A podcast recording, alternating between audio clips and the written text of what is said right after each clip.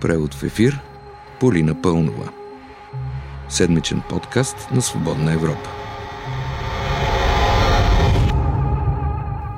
Петък е, слушате превод в ефир, аз съм Полина Пълнова.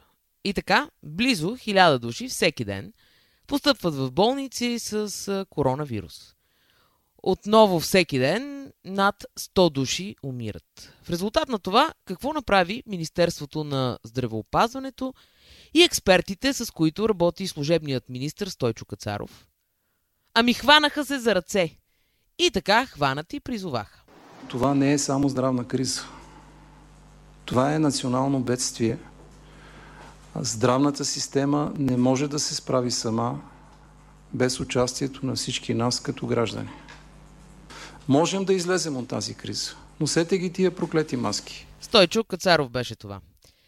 И понеже си искат действия и от нас гражданите, както стана ясно, освен и ние да се хванем за ръце, друго не виждам какво можем да сторим.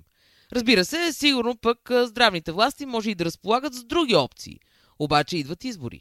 И а по-сигурно, без много да мърдат, да се поддържат за ръце, може COVID да се изплаши от тази сплотеност. Като споменах изборите обаче, лидерът на ГЕРБ Бойко Борисов съвсем очаквано експлуатира темата с коронавируса предизборно. Избрал е да го прави, цитирайки стари изказвания на Стойчо Кацаров. Да чуем прегледа на печата на Борисов. Ето тук какво ще почита още малко. Ще имате търпение, което има, разбира се. Има нещо гнило в тази пандемия. Казал не Танте Алигиери. Казал Стойчо Кацаров. Гьоте, гьоте, знам те аз. Малка нощна музика. Но сега, извън старите анекдоти, за по-сигурно, господин бившият премьер, нека се ограничава до четенето само на стари вестници.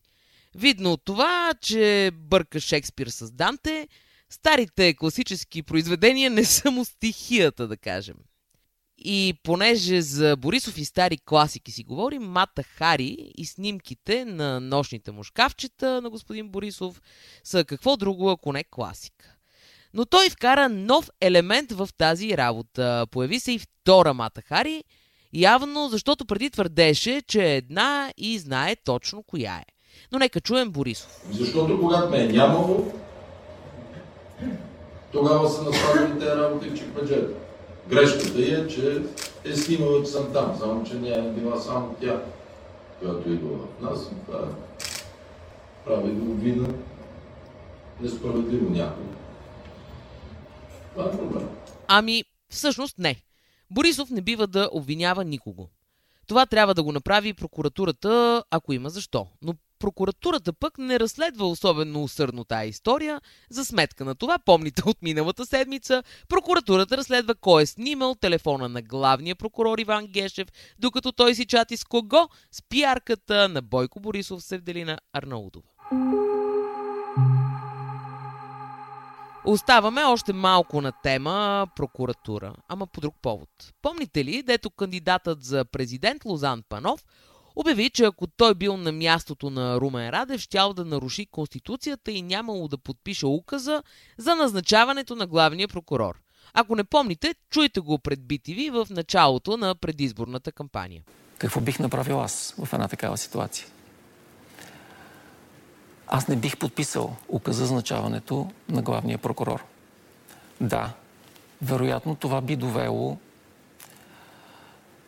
до нарушаване на Конституцията или извод за нарушаване на Конституцията. Да, това вероятно би довело до импичмент. Е, вече няколко седмици по-късно в контекста на указа пък, с който Радев е назначил Кирил Петков за министър в противоречие с основния закон, Панов вече има коренно нова концепция.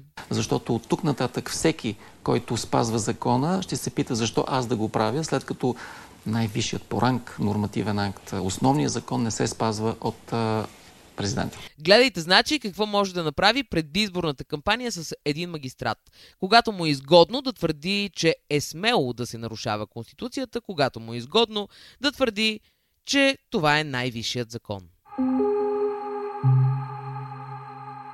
И понеже за нарушаване на закона става въпрос, кметът на Пазарджик Тодор Попов се срещна с Делян Пеевски. Демонстрираха дружески отношения, После обаче кметът на Пазарджик се оказва спрян от пътна полиция.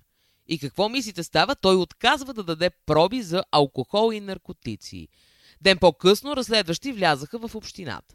В резултат Попов обобщи ситуацията пред БНР. Ние в тази община на нас всичко не е подредено като аптека. Ми може наистина да е като в аптека, ама ние няма откъде да знаем. Нали отказа да даде кръвна проба. Да останем малко при ДПС. От Делян Пеевски се сетих, не от Тодор Попов. Та, кандидат-президентът на ДПС Мустафа Карадая обясни тази седмица на избирателите си какво е модерно. Нека го чуем. Днес е модерно да бъдем единни. Днес е модерно да се обединяваме. И наистина, нека на тези избори да избираме с модерните критерии на Европа, на Европейския съюз и да изберем знаещите и можещите. Мустафа Карадая и Искра Михайлова. И понеже, нали, за знаещи и можещи, какво знае Мустафа Карадая? Замислили ли сте се? Ами той го каза преди време пред БНТ. Нашата работа в Народното събрание е да приемем закона. Така и така обсъждаме ДПС. Сигурно вече сте разбрали, обаче аз ще повторя. Полицията в Разград разследва изборна измама. Масово подаване на заявления за гласуване с мобилна избирателна урна, т.е. по домовете. Удивителното е, че 90% от гласовете в мобилните секции са за кого? За ДПС. Какво казаха от Разградската полиция по темата? Оказва се, че лицата, от чието име са подадени такива заявления с цел да гласуват на подвижна избирателна комисия, изобщо не знаят за съществуването на тия заявления. Или иначе казано, Нашата работа в Народното събрание е да приемем закона. И още от седмицата кандидат-президентът Боян Расате нападна ЛГБТ център в София. Разби мебелите и удари момиче. Арестуване.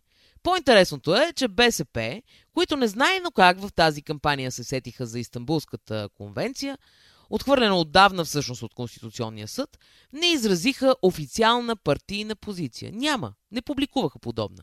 Наложи се Корнелия Нинова да бъде попитана от журналисти, за да се сети, че тая работа не е много приемлива. Нинова пред нова телевизия. А, да, сигурно, защото ние сме едни от а, така последователните и сериозни противници на Истанбулската конвенция на социалния пол, така наречен трети пол.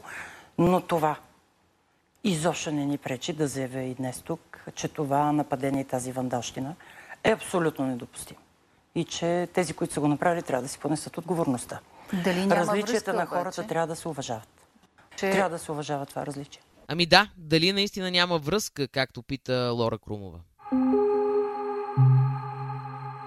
Иначе в следващия парламент има такъв народ, предполагат, че ще има управленска коалиция. Да чуем Тошко Юрданов от партията пред BTV. Оттам нататък така конфигуриран, най-логично е това правителство да е коалиционно, за да се избегне това, което беше в предния парламент. Нещо не разбирам. Следващият парламент ще бъде конфигуриран като предишния. И като по-предишния. И то, ако се вярва на социологическите прогнози. Какво се промени, че сега има такъв народ, говорят за коалиция, а преди 3 месеца смятаха, че когато има 65 народни представители, нужда от коалиция няма. И накрая, ако от всичко това ви се струва, че ще поудеете, не дейте. Европейският комитет за предотвратяване на изтезанията излезе с публична позиция по повод психиатриите в България. Според позицията, в нашите психиатрии продължава използване на физическа сила, изолиране на болните, персонал няма, а хигиената е отблъскваща. Както ви казах, и това не е опция. Такъв беше преводът в ефир тази седмица. Аз бях и още съм Полина Пълнова, а с вас ще се чуем идния петък.